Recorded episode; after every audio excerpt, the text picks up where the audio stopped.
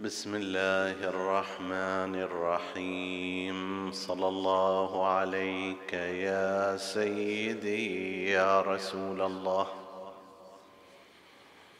صلى الله عليك وعلى ابن عمك أمير المؤمنين.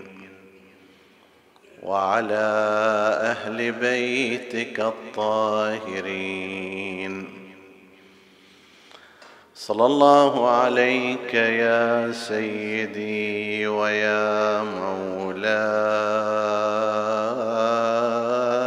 يا أبا عبد الله الحسين. ما خاب من تمسك بكم وامنا من لجأ إليكم. يا ليتنا كنا معكم فنفوز فوزا عظيما. لله مطروح حوت منه الثرى. العلا والسؤدد المعقوده ومجرح الأوصال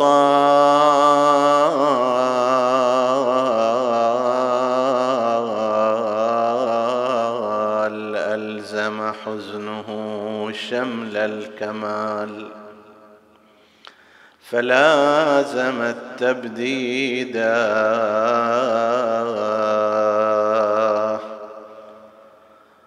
ومجرح ما غيرت منه القنا حسنا ولا أخلقن منه جديدا وثواكل بالنوح تسعد مثلها.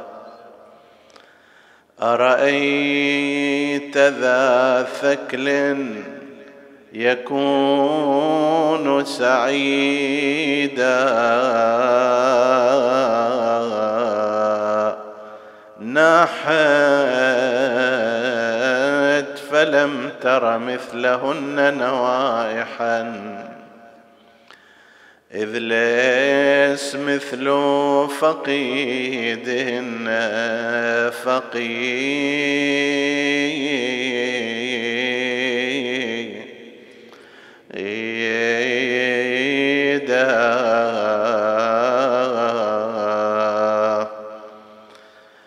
حنت فلم تر مثلهن نوائحا إذ ليس مثل فقيدهن. فقيدا يا للعيس تحكيها إذا حنت ولل ورقاء تحسن مثلها التعديد عبراتها تسقي الثرى لو لم تكن زفراتها تدع الرياض هم.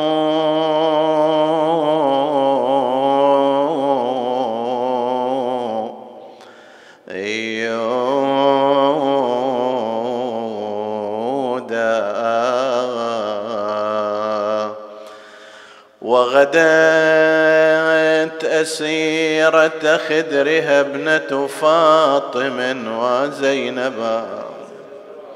وغدت أسيرة خدرها ابنة فاطم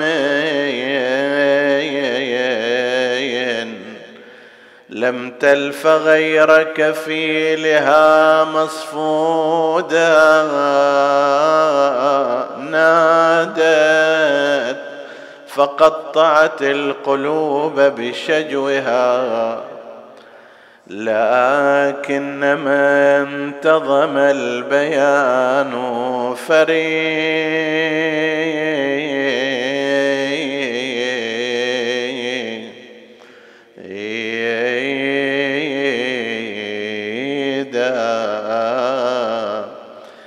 إنسان عيني يا حسين أخي يا أملي وعقد جماني المنضود.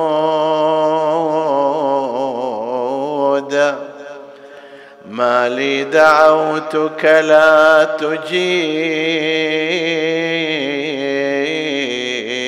ولم تكن عودتني من قبل ذاك صدود.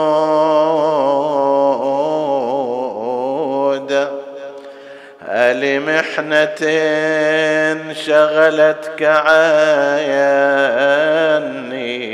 أم قلا حاشاك إنك ما برحت ودود.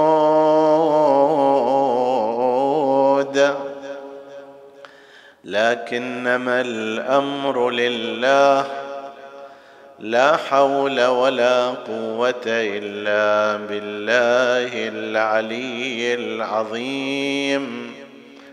إنا لله وإنا إليه راجعون.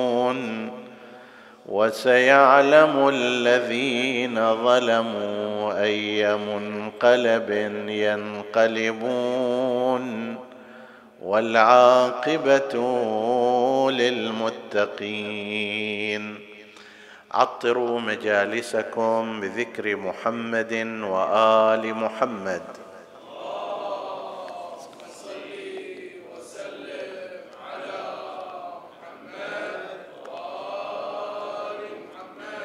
اللهم صل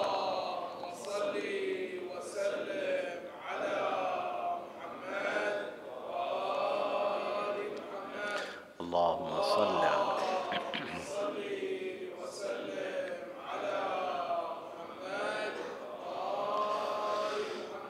روي عن سيدنا ومولانا أبي جعفر الباقر عليه السلام.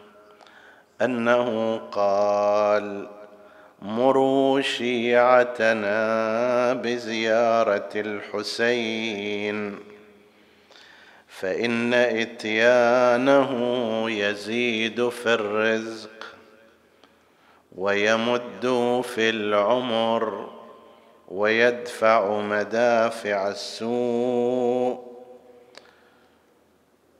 ويدفع مدافع السوء وإتيانه مفترض على كل مؤمن يقر له بالإمامة من الله عز وجل. صدق سيدنا ومولانا أبو جعفر محمد الباقر عليه السلام.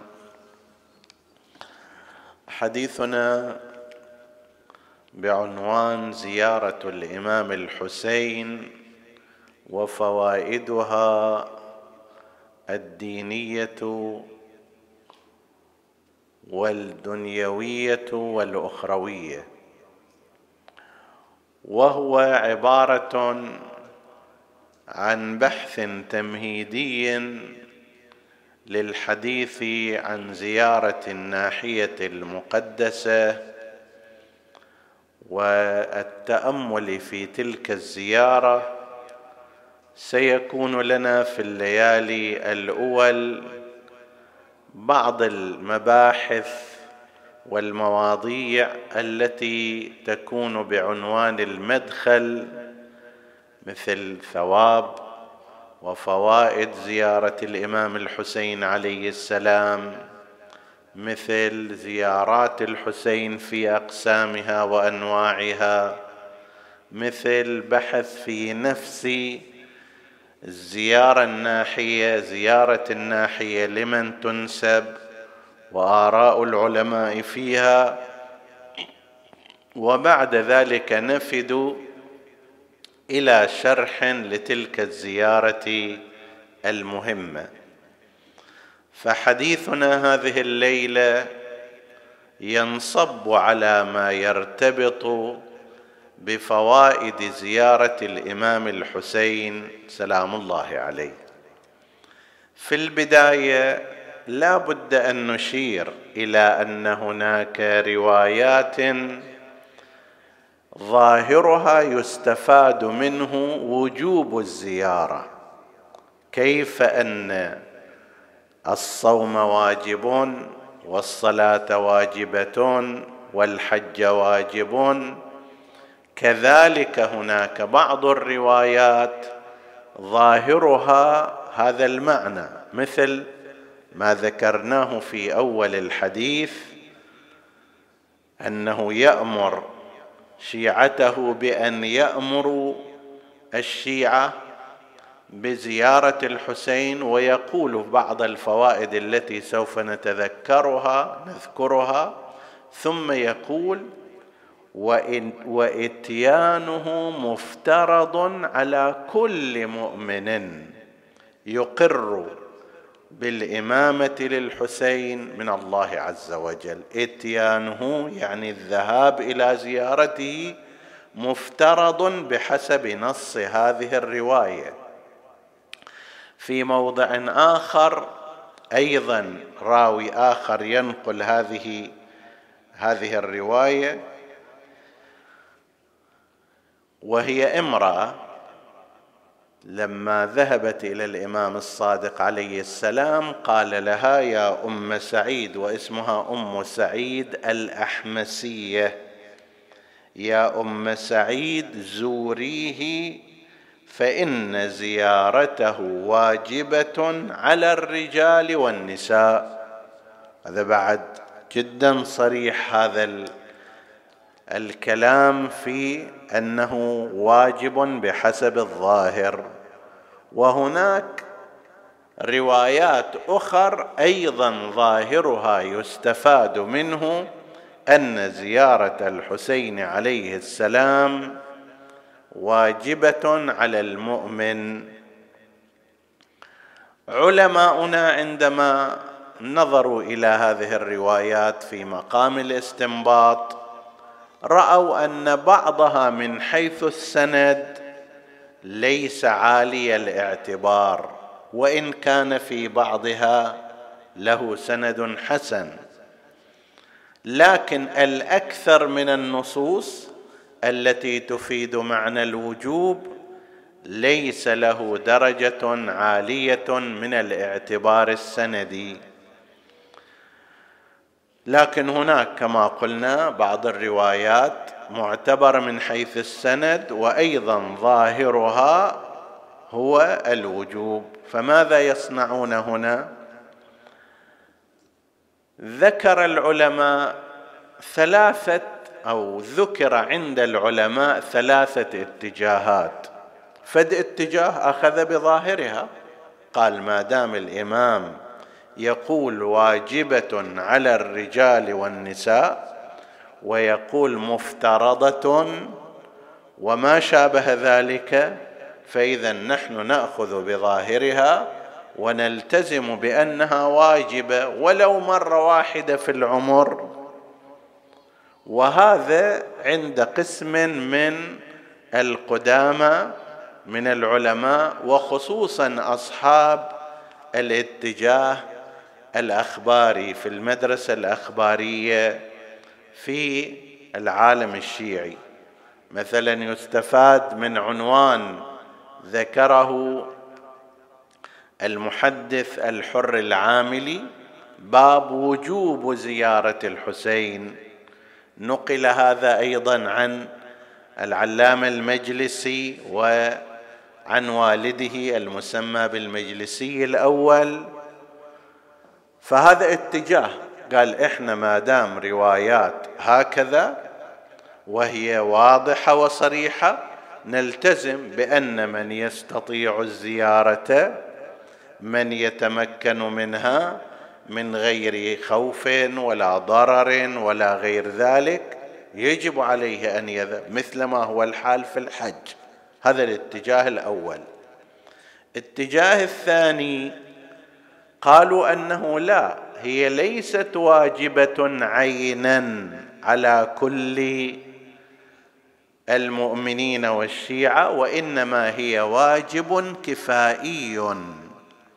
فإذا قام به البعض من الناس سقط عن الاخرين يعني لنفترض مثلا في عصرنا هذا تعطيل زيارة الحسين عليه السلام غير جائز بحيث يبقى مهجورا ولا أحد يذهب إليه يأثم الجميع. لكن إذا ذهب بعض الناس ولو أولئك الذين كانوا قريبين من المشهد المقدس ولو أهل كربلاء فهذه الزيارة منهم تسقط الوجوب عن باقي الناس وهذا قانون الوجوب الكفائي. تعلمون أن عندنا نوعين من الواجبات في الإسلام. واجب عيني كل واحد لازم يسوي كالصلاة. حتى لو كل البشر صلوا أنا هم لازم أصلي. ما يكفي أن أقول المسجد ما شاء الله متروس من المصلين اذا لا يجب عليه. لا هذا واجب نسميه بالواجب العيني على كل فرد على كل شخص. وأكو عندنا واجب عي واجب كفائي مو واجب على كل الناس وإنما واجب على قسم من الناس. إذا قام به هذا القسم من الناس سقط عن الآخر. مثلا ميت مسلم جنازته موضوعة على الأرض. هذا يجب أن يغسل يجب أن يكفن يجب أن يدفن. إذا كل واحد قال أنا مالي شغل فيه لا هو قريبي ولا والدي ولا جاري ولا صديقي وما أعرفه. وكل اللي موجودين فيها كل الناس الموجودين في هذا المجتمع تركوا تغسيله وتكفينه ودفنه. كلهم يكونون آثمين. لكن لو واحد من هؤلاء قال أنا آخذ الموضوع وأتولى الأمر وراح وغسل وكفن ودفن خلاص الباقون يسقط عنهم الوجوب ولا يكونون مأثومين. هذا قانون الواجب الكفائي. وذاك قانون الواجب العيني بعض العلماء قالوا إن زيارة الحسين واجبة بوجوب كفائي يعني المهم أن يكون هناك من يزور الحسين فإذا ذهب أناس لزيارته سقط الوجوب عن الباقين. هذا قول ثاني عند علماء القول الثالث وهو القول المشهور المفتى به قديما وحديثا وإلى الآن هذا أن زيارة الحسين عليه السلام ليست واجبة بوجوب عيني بمعنى أنه لو تركها الإنسان يكون عاصيا الوجوب العيني هكذا. إذا أنت ما تصلي تكون عاصي وإذا تعمدت ترك ذلك البعيد يكون فاسق. طيب ولا هي أيضا واجبه بوجوب كفائي وإنما هي مستحبة استحبابا مؤكدا وعظيما. ويشير إلى ذلك ما ورد في ثوابها العظيم جدا. عادة الروايات اللي تجيب ثواب على الأعمال عادة هذه الأعمال تكون أعمال شنو؟ مستحبة للترغيب فيها. وللتشويق إليها والتشجيع عليها. فإذا الرأي الثالث هو أن هذه زيارة الحسين عليه السلام كل السنة في مختلف الأوقات بالمناسبات بغير المناسبات مستحبة استحبابا مؤكدا وفيها أعظم الثواب وهذا هو الرأي المفتى به الآن عند علمائنا جميعا تقريبا في هذه العصور يذهبون إلى موضوع الاستحباب المؤكد غاية التأكيد. يقولون أن نفس هذه التعابير كأنما الأئمة عليهم السلام يريدون أن يبينوا أهميتها وعظمة الثواب فيها فيتحدث عن أنها مفترضة وأنها واجبة وأن من لم يقم بها فكأنه رد حق الحسين وحق رسول الله صلى الله عليه وآله عليه. هذا هو كما قلنا الآن الرأي المفتى به بين العلماء ومراجع التقليد. هذه الزيارة تارة نتحدث عن الزيارة بمعنى الذهاب إلى حرم الحسين عليه السلام. الإنسان يقوم من مكانه سواء كان قريبا كان يكون في كربلاء أو بعيدا كان يكون في أوروبا. أصل الزيارة هي ذهاب الزائر إلى المزور قطع المسافة إليه وأصلها كلمة الزيارة من زار وزور الزيارة وز الأصل مالها تعني الميل من جهة إلى جهة. وترى الشمس تزاور عن كهفهم. في سورة الكهف يعني شنو؟ تميل من هالجهة إلى هذه الجهة. منه أخذ قضية زيارة الشخص مثلا إلى أرحامه يميل إليهم ويذهب إلى مكانهم. ومنها أيضا زيارة المعصومين عليهم السلام وزيارة الحسين صلوات الله وسلامه عليه هذه ينتقل من مكان إلى مكان يميل من مكان إلى مكان. الأصل في المعنى هو هذا فأصل الزيارة هو الانتقال انتقال الإنسان من مكانه وذهابه إلى محل الزيارة محل زيارة قبر رسول الله صلى الله عليه وآله. يعني لازم تروح المدينة. زيارة الحسين سلام الله عليه. لازم تروح إلى كربلاء. زيارة أمير المؤمنين إلى النجف. رزقكم الله وإيانا. زيارة المعصومين عليهم السلام. ما أبقانا في خير وعافية إن شاء الله. فهذا أصل أصل الزيارة هو هكذا. إلا أنه هناك شيء آخر نزل منزلة الزيارة التي ذكرنا قبل قليل وهي الزيارة من البعد.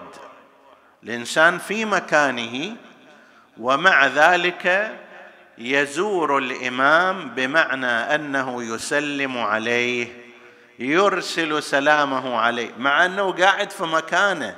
بالمعنى الأول ما صار اللي هو ينتقل من مكان إلى مكان الزيارة ولكن نزلت نزل هذا منزلة الزيارة تلك. طبعا ثوابها لا شك أنه يكون أقل من تلك. تلك ستصرف الأموال فيها ستتعب البدن فيها ستتعرض للأخطار. ما شابه ذلك ومع كل عنصر من هالعناصر يزداد الثواب. أنت هنا لنفترض في المسجد أو في الحسينية أو في البيت تزور الإمام سلام الله عليه. لا يمكن أن يكون ثواب هذه الزيارة مساويا تمام المساواة لتلك الزيارة التي قد يكون فيها المخاطرة بالنفس والمال وغير ذلك والجهد. ولكن نزلت منزلة الزيارة خاصة لمن لا يتمكن من الذهاب. عندنا الرواية الموجودة في كامل الزيارات وفي غيرها أن الإمام عليه السلام يسأله سدير الصيرفي يسأل الإمام الصادق عليه السلام عن زيارة الحسين عليه السلام فيقول له الإمام تزوره في الجمعة عدة مرات. اسال الجمعه هنا قد يكون المقصود الأسبوع وقد يكون المقصود لا نفس يوم الجمعة. تزوره عدة مرات. فقال له سدير في حديث طويل إن بيننا وبينه فراسخ. مكاننا بعيد عنه لا سيما إذا كان مثلا في الكوفة. الكوفة في ذلك الزمان بالنسبة إلى كربلاء. لو فرضنا مثل النجف وكربلاء الآن سبعين كيلو ثمانين كيلو في ذاك الوقت يحتاج إلى على الدواب وما شابه ذلك أحيانا يومين يمشي النهار. زين. هذا إذا عنده دابة وإذا مشي بعد الأمر أكثر. فيقول له بيننا وبينها فراسخ. فما أقدر به بهالمعنى ما أقدر أزوره في الأسبوع عدة مرات. راح ينقضي الأسبوع ترد مثلا يومين رايح ويومين راجع ويوم الزيارة هو خلص هذا الأسبوع. فيقول له عليه السلام قال له اصعد اذا اصعد على سطح دارك. وقل السلام عليك يا أبا عبد الله ورحمة الله وبركاته. السلام عليك يا ابن رسول الله ورحمة الله وبركاته. هذه نزلت بمنزلة من زار خاصة لمن كان لا يستطيع قطع المسافة والذهاب إلى تلك الأماكن والزيارة من قرب. زين.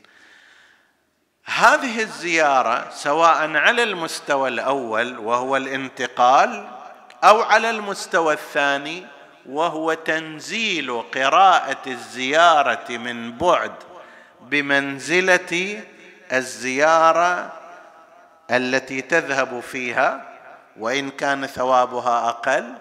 هذه الزيارة سواء على المستوى الأول أو على المستوى الثاني فيها فوائد كثيرة. إحنا خلينا ثلاث عناوين مع أنه الأمر يستغرق أكثر من هذا ويمكن البحث في أكثر من هذا ولكن نحن جعلنا ثلاثة عناوين حتى يسهل تناوله حتى يسهل تناولها بعد الصلاة على محمد وآل محمد.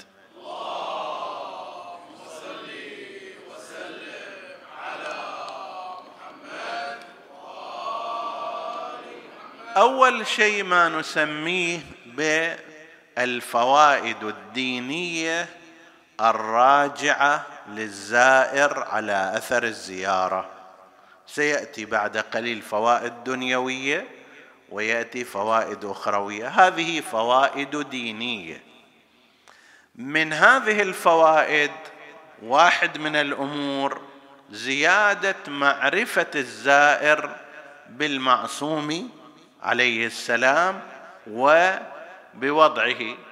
الإنسان الذي يذهب إلى كربلاء مثلا ستزداد معرفته بجغرافيا كربلاء وواقعة عاشوراء. سيزداد معرفة بتاريخ الحسين عليه السلام. أساسا الإنسان أي مكان اللي يروح إليه يطلع عليه يكون أعرف به ممن لم يذهب إليه. هذا شيء ما يحتاج له إلى برهان. تروح إلى بلدة أو توصف إليك تسمع أن كربلاء كذا وحدث فيها كذا ووضعها كذا. أو تروح يومين هناك عندما ترى المكان وجغرافيته تستطيع أن تتصور ما جرى في التاريخ في هذه البقعة فتزداد معرفة بجغرافية المنطقة التي عاش فيها الإمام. هذا واحد. تزداد معرفة بنفس الإمام باعتبار أنك هناك سوف تقرأ أو حتى من هنا أيضا سوف تقرأ شيئا من صفاته في الزيارة لا سيما إذا كانت الزيارة مروية عن إمام معصوم. أنا عندي معرفة بسيطة بالإمام عليه السلام لكن لما أقرأ زيارة وارث وأتأمل فيها وأتدبر فيها لا أشوف مقامات مذكورة إلى الإمام هذه لم أكن قد اطلعت عليها سابقا. أزور زيارة الجامعة للأئمة عليهم السلام أشوف آفاق لم أكن أتعرف عليها ولكن هذا النص حيث أنه نص من معصوم سيعرفني أكثر بالإمام عليه السلام بل بالأئمة. ولهذا ربط أيضا قضية زيادة الثواب بالمعرفة. إذا شايفين بعض الروايات من زار الإمام عارفا بحقه وجبت له الجنة. كتب الله لكم وإيانا جنة الله عز وجل. عارف بحقه شنو يعني؟ أول حقه حق الامامه أنه هو إمام وأنا مأموم هو مطاع وأنا طائع هو متقدم وأنا متأخر هو آمر وأنا مأمور. حقه في الامامه حقه على الخلق حقه على البشر لأن بداية التطبيق هي المعرفة. إذا إنسان ما يعرف حق الإمام ككثير مع الأسف من أبناء الأمة المسلمة لا يعرفون حق الحسين عليه السلام على أنه إمام معصوم مفترض الطاعة وبالتالي لا يسيرون على منهاجه. فمن الفوائد الدينية واحد معرفة الإمام وزيادة هذه المعرفة.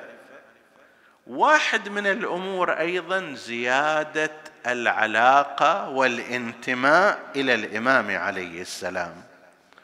تحول الحب إلى مودة. ذكرنا في بعض الأماكن إن الله سبحانه وتعالى يسأل المسلمين عن طريق الرسول بأن يودوا قرابته. قل لا أسألكم عليه اجرا إلا المودة في القربى ولا يكتفى في ذلك بمجرد المحبة. من أوضح أشكال المودة أنك تذهب إلى زيارته أنك تذكره بأحسن الأوصاف تتكلم بذلك هذه مودة. المحبة في داخل القلب لكن هذا ما يكفي وإنما يحتاج إلى شيء أكثر من ذلك.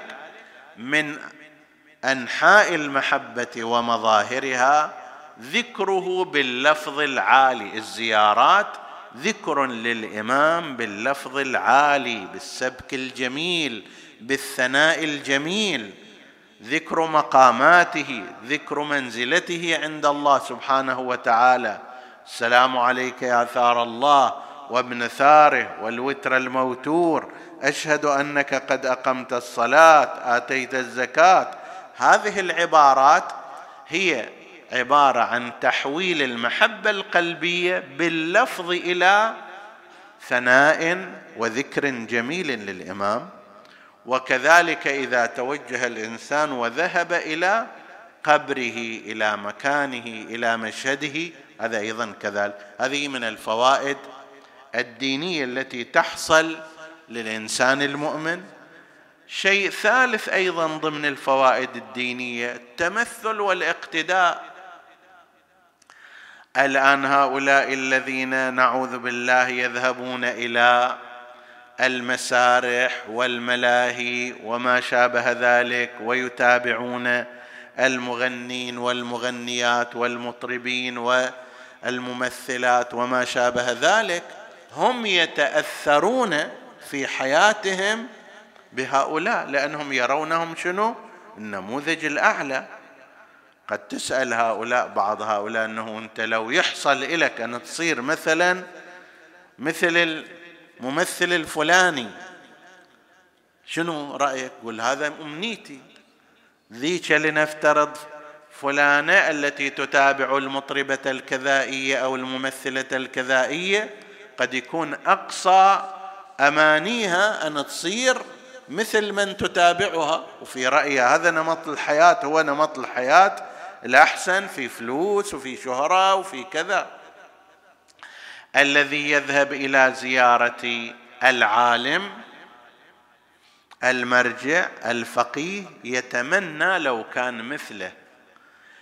الذي يذهب لزيارة الإمام المعصوم يتأثر بما كان عليه الإمام. أصحاب الإمام لا سيما إذا كان يتلو مثل يا ليتنا كنا معكم فنفوز فوزا عظيما. هذا مهم أن الإنسان يعتبر أن الفوز هو في أن يكون في هذا الطريق وفي هذا الخط مو في خط آخر. فهذا أيضا من الفوائد الدينية التي تحصل للإنسان. من الفوائد الفوائد الدنيوية فوائد دنيوية تلك كانت فوائد دينية باختصار. هناك فوائد دنيوية يعني الإنسان في حياته الدنيوية هذه من الممكن أن تتحقق له منافع وفوائد. وقد أشرنا في أول الحديث إلى كلام الإمام محمد الباقر عليه السلام وهو يقول فإن إتيانه يزيد في الرزق ويمد في العمر ويدفع مدافع السوء. هذه آثار دنيوية للزيارة. يزيد في الرزق أحد توجيهات إلها. أحد التوجيهات التوجيه الغيبي والإلهي. وهو أن الإنسان عندما يصرف مالا فيما أحله الله سبحانه وتعالى وطلبه الله وحث عليه الله أخذ عليه أن يعوضه. ما أنفقتم في سبيل الله الله شنو؟ يخلفه عليكم يرده إليكم. فأنت رايح وقاعد صارف أموال زاير مستأجر مكان منفق لكن الله سبحانه هذا كله المفروض بالحساب العادي كله شنو؟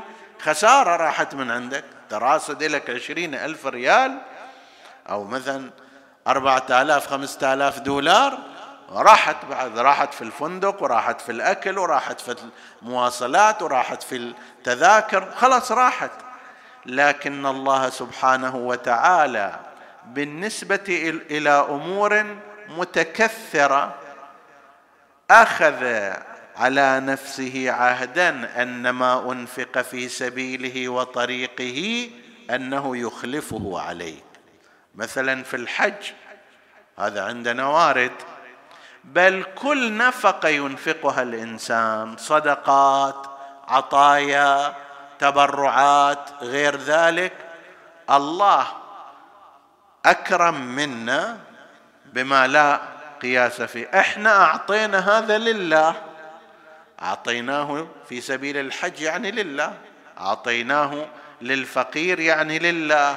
أعطيناه في سبيل الزيارة لله. فليس معقولا أن يكون الله أقل كرما منا فلا يعطينا. إذا ما كان أضعاف مضاعفة الحد الأدنى أنه يعوضنا ما أنفقنا. فالواحد رايح وقايم بهالطاعات هذه ومستفيد منتفع ومع ذلك الله يخلفه. فقد تكون المسألة مسألة غيبية وهذا ثابت وكثير من الموارد ليس فقط قضية الزيارة الزيارة واحد من أنحاء الإنفاق في سبيل الله في مودة رسول الله صلى الله عليه وآله في محبة أهل البيت فالله جدير بأن يعوض الإنسان المنفق في هذا السبيل فيزيد في رزقه. قد يكون اليها أيضا توجيه طبيعي وعادي وهو بالنسبة إلى الأشخاص الذين يعرفون كيف يستفيدون من أمر التجارة أنا رايح إلى مكان أودي إياي بعض الأشياء أبيع أشتري آخذ أعطي. من الممكن في هذه الأجواء أن يزداد رزقي زيادة واضحة. لكن الأمر الأول أوضح وهو أنه قضية غيبية فإن إتيانه يزيد في الرزق ويمد في العمر. الله سبحانه وتعالى ربط بعض الأشياء ببعض والمعصومون بينوها لنا. مثلا صلة الأرحام تزيد في الأعمار وتطيل في الأعمار. لو تحسبها بالحساب العادي قد لا يكون هناك وضوح إلا مثلا بعضهم يقول لأن إذا الإنسان وصل رحمه حالته النفسية تكون طيبة وجيدة. فهذا ياثر على صحته بأن يطول عمره. لكن الظاهر من ذلك أنه بالإضافة إلى هذا الجانب الدنيوي العادي لا الله سبحانه وتعالى جعل من أسباب طول العمر صلة الأرحام جعل صلة الأرحام من أسباب طول العمر. من يصلي صلاة الليل الله سبحانه وتعالى جعل وجهه مشرقا. زين هذا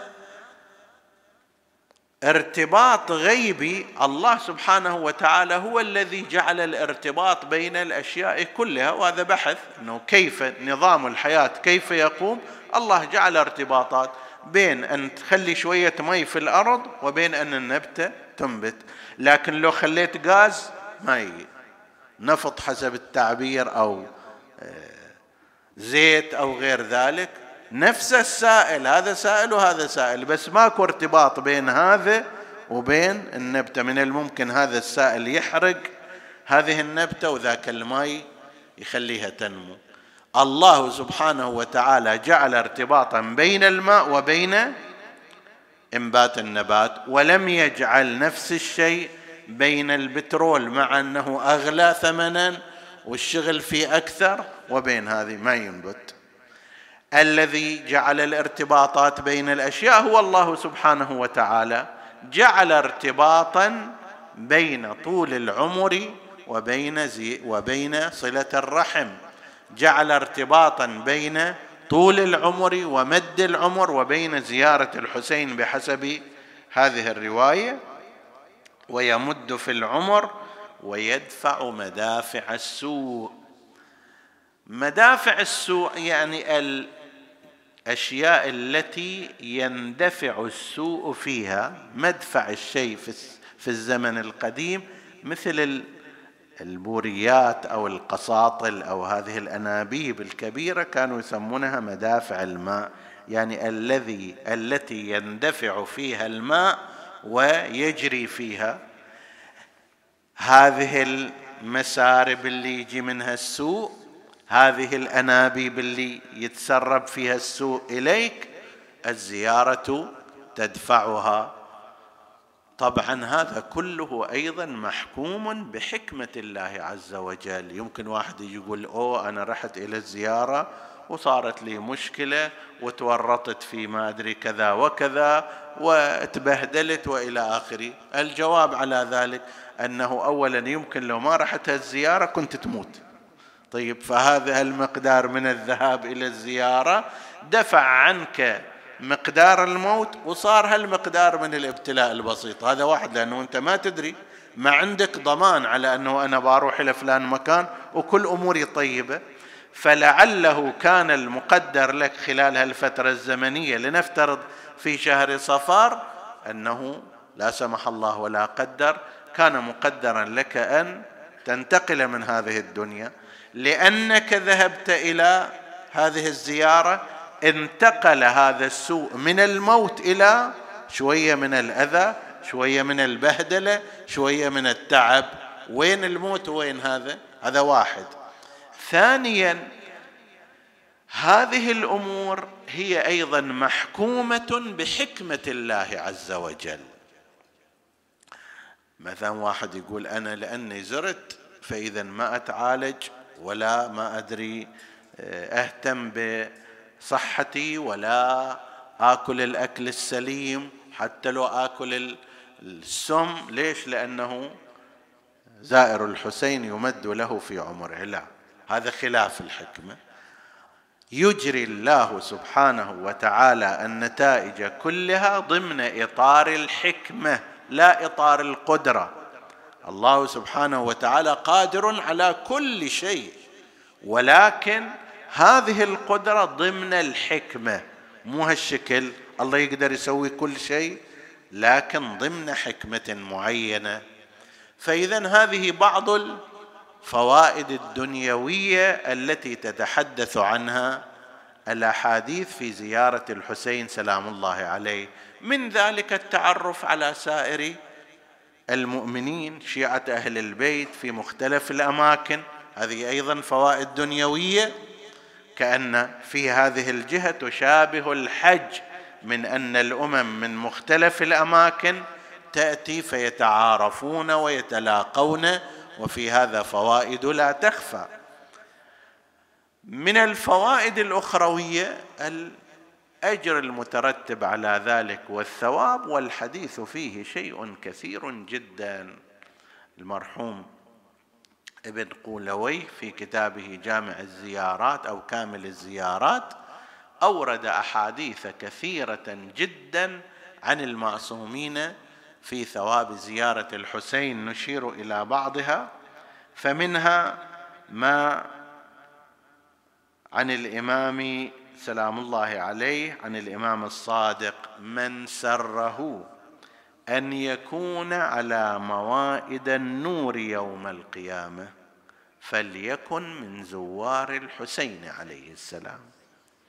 موائد النور يظهر أن موارد النور هذه قريبة من مواضع النبي وأهل الكساء عليهم السلام بقرينة رواية أخرى حيث قال أيضا الإمام الصادق من أراد أن يكون في جوار نبي الله وعلي وفاطمة فلا يدع زيارة الحسين عليه السلام.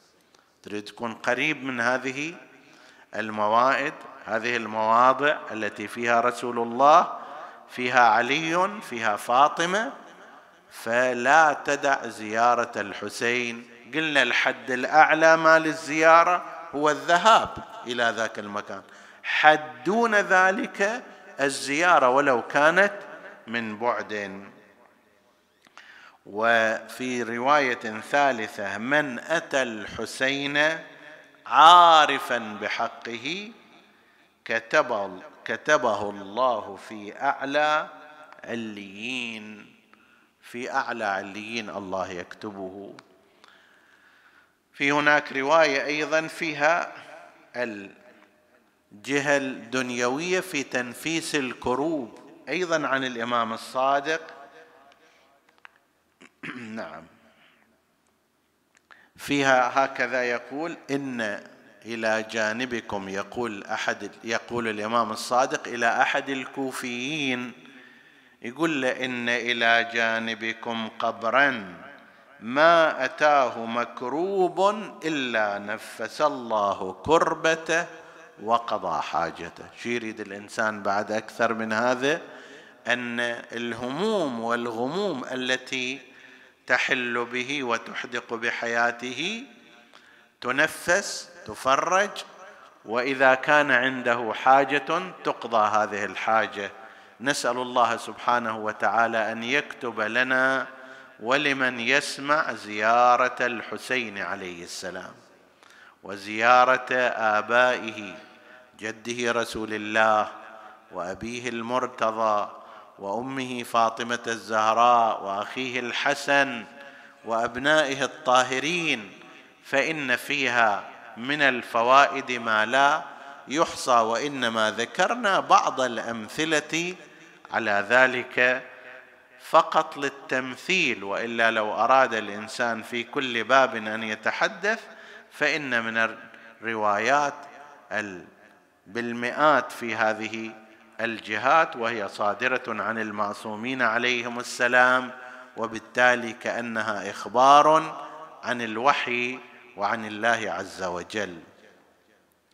هذه الزيارة للإمام الحسين عليه السلام مع ما فيها من هذه الفوائد للإنسان من فوائد دينية فوائد دنيوية فوائد أخروية بالإضافة إلى ذلك هي نوع من المواساة وتجديد العهد مع الحسين عليه السلام والقيام ببعض حقه على الناس حيث أنه صلوات الله وسلامه عليه ضحى بأصحابه وبأهل بيته ثم بنفسه الزكية الطاهرة من أجل هذا الإنسان المسلم من أجل إسلامنا من أجل ديننا من أجل هدي رسول الله صلى الله عليه وآله.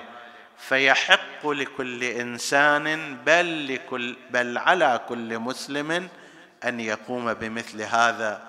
ولذلك وجدنا أئمة الهدى عليهم السلام وهم أئمة المسلمين وهم أئمة الكون. صلوات الله وسلامه عليهم في مثل هذه الأيام أيام المحرم كانوا يعقدون العزاء على الحسين عليه السلام ويذكرون الناس بما جرى عليه صلوات الله وسلامه عليه. كانوا إذا دخل شهر المحرم يغلب عليهم البكاء والحزن كما نقل إمامنا الرضا عن أبيه الكاظم صلوات الله وسلامه عليه حتى إذا كان يوم العاشر فهو يوم حزنه ومصيبته وبكائه وكانوا يستنشدون الشعراء ويطلبون منهم أن يرثوا الإمام الحسين عليه السلام. هذا إمامنا الصادق صلوات الله وسلامه عليه يدخل عليه أبو هارون المكفوف وأبو هارون المكفوف مثل خطباء هذا الزمان والذين يرثون الإمام الحسين يحفظ قصائد من الشعراء ثم يلقيها بصوت حزين شجي على الناس فيتفاعلون معها ويبكيهم وينال وينال هو وهم الثواب على ذلك.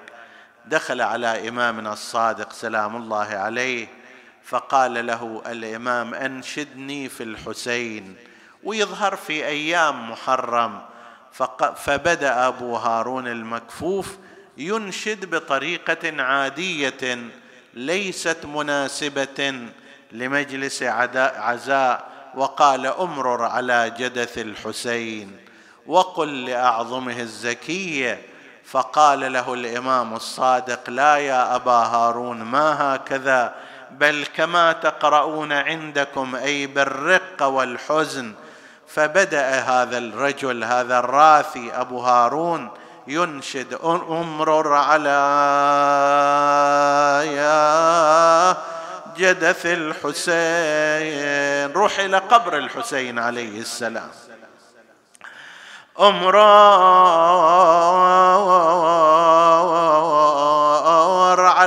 جدث الحسين وقل لأعظمه الزكية يا أعظم لا زلت من وطفاء ساكبة روية. يعني يقول يا ريت أن هذا السحاب من السماء ينزل على هذه العظام ويرويها. لكن قل لأبو هارون يا أبا هارون وهل أبقوا للحسين عظاما لم هل أبقوا للحسين عظاما حتى تنزل عليها من السماء تلك السحائب والبركات؟ لقد طحنوها طحنا لعنة الله عليهم. تصور لو كان لو كان فرس واحد يمشي على رجل ماذا سيبقي فيه؟ كيف وإذا كانت هذه عشره من الخيال ذاهبه وجائيه امرار على جدث الحسين. وقل لأعظمه الزكي يا أعظم لا زلت من وطفاء ساكبة روية فإذا وصلت لقبره فأطل به وقف المطية. هنيئا لزوار الحسين هالايام اللي ذهبوا إلى العاشر وبقوا هناك وتذكروا الحادثة؟ ومكثوا عند الحسين عليه السلام رزقنا الله وإياكم وأشركنا في ثوابهم. فإذا وصلت لقبره فأطل به وقف المطية وابكي المطهر للمطهر. والمطهرة الزكية يعني ابكي الحسين للزهراء عليها السلام. واس الزهراء كبكاء معولة أتت يوما لواحدها المنية. ذاك الآخر يخاطب الزهراء سلام الله عليها في محضر الرضا. يقول لها فاطم لو خلت الحسين مجدلا. وقد مات عطشانا بشايات فرات إذا للطمت الخيات فاطم عنده وأجريت دمع العين في الوجنات. أفاطم قومي يا ابنة الخير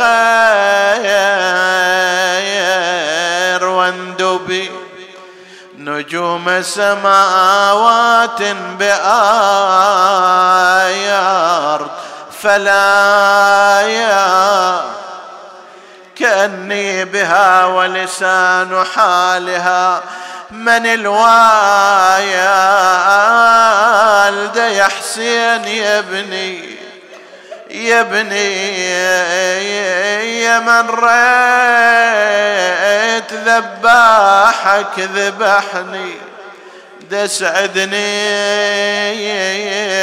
على ابني يلتحبني.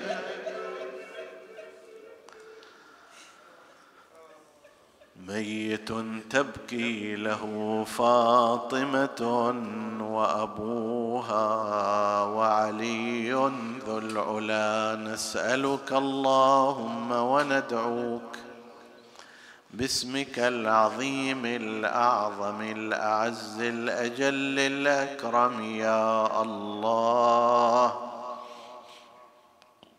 اغفر لنا ذنوبنا كفر عنا سيئاتنا آمنا في أوطاننا.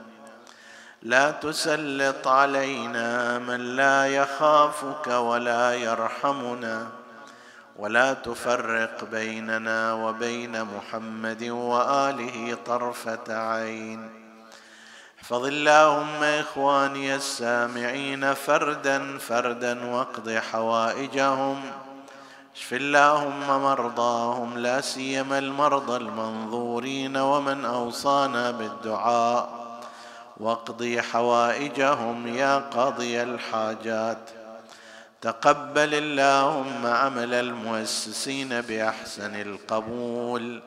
وإلى أرواح موتاهم وموتى السامعين نهدي ثواب الفاتحة تسبقها الصلوات.